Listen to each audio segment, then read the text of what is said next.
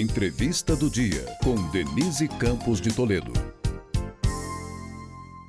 É, vamos falar agora sobre os desafios da COP28. Eu converso com o Carlos Bocuí, que é presidente do PROAN, Instituto Brasileiro de Proteção Ambiental. Carlos Bocuí, boa noite. Boa noite, Denise. Como vai? Prazer estar aqui com vocês. Bom, e vamos falar de desafios, né? Sempre quando se fala de metas ambientais, dessas discussões, se fala de desafios, porque a gente tem um atraso imenso no cumprimento do que já foi proposto no passado. A cada reunião que engloba quase todo mundo, se tem propósitos a para controle dos fatores das condições climáticas, do aquecimento global, mas a prática é um grande desafio, não é?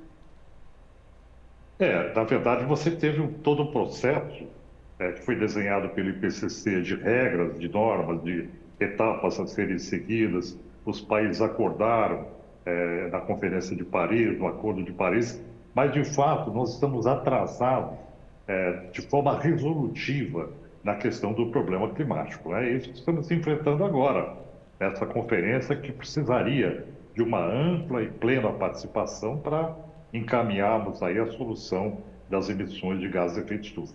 É, e o mundo vive uma contradição. Nós tivemos a primeira guerra da Ucrânia, depois entre Israel e Hamas, e se percebeu uma grande preocupação com o fornecimento de petróleo, de gás, a questão da oferta, de preços. Então, o mundo ainda depende muito de um dos principais fatores do aquecimento global. E aí nós temos uma contradição também do Brasil, porque ao mesmo tempo que o presidente Lula está participando da COP, com vários ministros, com propostas importantes, e o Brasil tem um papel ah, em relação à questão questão ambiental muito relevante, o Brasil pode entrar na OPEP, naquele grupo dos produtores de petróleo, um grupo paralelo, não é que não referente aos países do Oriente Médio. Então, é uma contradição também do Brasil. É uma contradição, porque na verdade a OPEP é um cartel de países produtores de petróleo que visa os seus interesses, visa a continuidade, a permanência do petróleo que é o principal produto, meio de sobrevivência desses países. Então, o Brasil, é, que não tem tanta necessidade disso, porque já tem uma matriz hidrelétrica já mais avançada, poderia trabalhar para fora do sistema de petróleo e não fazer parte de um grupo que defende claramente o petróleo. E é um cartel, né? Cartel no Brasil, inclusive, se proíbe a formação de cartel. Então, o que se espera é que essa dupla sinalização do Brasil entre banir o petróleo e, ao mesmo tempo, é, estar junto com a OPEP seja solucionada é, escolhendo-se uma posição que não seja contraditória. Agora, além das metas ambientais, agora há uma grande preocupação já em se garantir recursos, condições para quem sofre os efeitos do aquecimento global. Aquecimento global que está presente e a, a COP já destinou aí um, recursos da ordem de 420 milhões de dólares para um fundo justamente para apoiar os países afetados. É uma das propostas apresentadas também pelo presidente Lula. Agora, o aquecimento está avançando. A gente está vivendo essa situação agora em 2023 2023 tem o El Ninho, mas tem o agravamento de todas as condições exatamente pelo aquecimento global, não é? É verdade. Você tem um processo que a ciência diz é, o aumento do aquecimento está se dando acima do esperado, as consequências são piores do que nós imaginávamos, né? E para solucionar esse problema para os mais vulneráveis, é, tem um fundo de perdas e danos que foi instituído é, na conferência anterior e nessa sacralizado, que necessita de 100 bilhões de dólares para fazer frente à transformação necessária.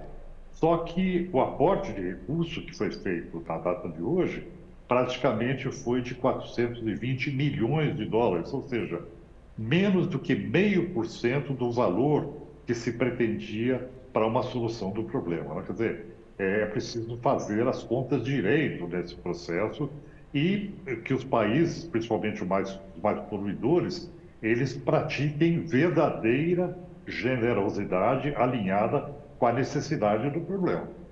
Agora, o ministro Haddad falou do valor entre 130 e 160 bilhões de dólares na próxima década para que o Brasil possa se ajustar e ser um dos centros globais de economia verde. Você acha que o Brasil está no caminho correto? As condições que nós temos, inclusive ambientais, um controle maior do desmatamento, programas específicos em relação a isso, o Brasil pode colaborar e eu queria saber o que pode ser feito para tentar, pelo menos, frear o aquecimento global. O Brasil, ele não é nada menos do que o sexto maior emissor de gases de efeito estufa. Isso se dá por conta de alteração do uso do solo, da questão do desmatamento, o rebanho bovino do Brasil tem uma grande contribuição nesse processo também. E você tem é, ainda a questão da matriz energética do petróleo, que o Brasil está perseguindo, abrindo novas frentes, como a, a zona, a margem equatorial. Né? Então, essa é, realidade brasileira, ela deve se alinhar de acordo com um perfil voltado mais à sustentabilidade, trazendo opções que sejam opções de futuro, de uma economia inteligente que esteja voltada à sustentabilidade. E o Brasil precisa de aportes de recursos para proteger o que ele tem de patrimônio ambiental na Amazônia. Né? Mas para isso é preciso que o Brasil dê a sua contrapartida no sentido de ter elementos de fiscalização, de controle territorial que sejam efetivos. Não, é? É, não dá para pensar que a gente vai retroagir aos, aos números de desmatamento de 2016, 2017. Nós temos que ter um avanço muito maior rumo ao desmatamento zero. É isso que se espera é, dos caminhos do governo. É, a gente falava das contradições, como essa possível participação do Brasil da OPEP, mas nós temos esse estímulo todo dado à Petrobras para ampliar a produção do petróleo com novas frentes, ampliação também do refino. Há muito investimento previsto em refinarias e o Brasil também tem algumas mudanças de legislação que vão na contramão do que se pretende do ponto de vista ambiental, que é, por exemplo, o uso das termoelétricas, que acabou entrando como um jabuti em novas regulamentações para energia limpa. Né? Então, nós temos essas contradições. É, usina termoelétrica não é energia limpa. Você está queimando gás dito natural, mas tem metano. Então, é, é gás oriundo de petróleo. Né? E aí tem uma questão também de, para você saber para onde vai a política do governo, é só você ler o caminho dos investimentos. Tanto o PAC aponta para os combustíveis fósseis, como também o plano de desenvolvimento da Petrobras aponta maciçamente para investimento em é, prospecção, é, exploração de petróleo. Quer dizer, é, o Brasil hoje é praticamente considerado o oitavo país do mundo em exploração e exportação de petróleo, e o Brasil deve deixar essa, essa perspectiva para outras fontes de energia, porque essa não tem futuro. Né? Então é preciso que esse redirecionamento dos esforços da economia brasileira sejam voltadas a outros modais de energia que não petróleo e gás. E Bocui, o que se poderia fazer para conseguir algum resultado relativamente rápido em relação a esse avanço do aquecimento global? Ou estamos numa tendência já de piora que, é, que não dá para reverter?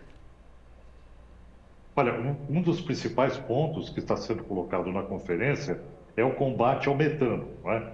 É você conseguir uma redução significativa das emissões de metano. Para isso, por exemplo, a China, ela tem uma contribuição enorme, 25% é, da, é, da, das emissões provém da China. Então, é preciso que esses grandes países, China e Estados Unidos, eles estejam presentes nas conferências. São os maiores emissores, e não estão. Né? Claro que Joe, uh, John Kerry está lá representando Joe Biden, mas, na verdade, não é como você ter um presidente na conferência, porque isso dá um lastro institucional com a presença do maior mandatário da Perfeito. nação. Né? Então, eu acho que falta Fechamos. esse aspecto de envolvimento. E eu agradeço muito a participação, as informações do Carlos Bocuí, que é presidente do PROAN, o Instituto Brasileiro de Proteção Ambiental. Mais uma vez, obrigado. Essa foi a entrevista do dia para o podcast do Jornal da Gazeta.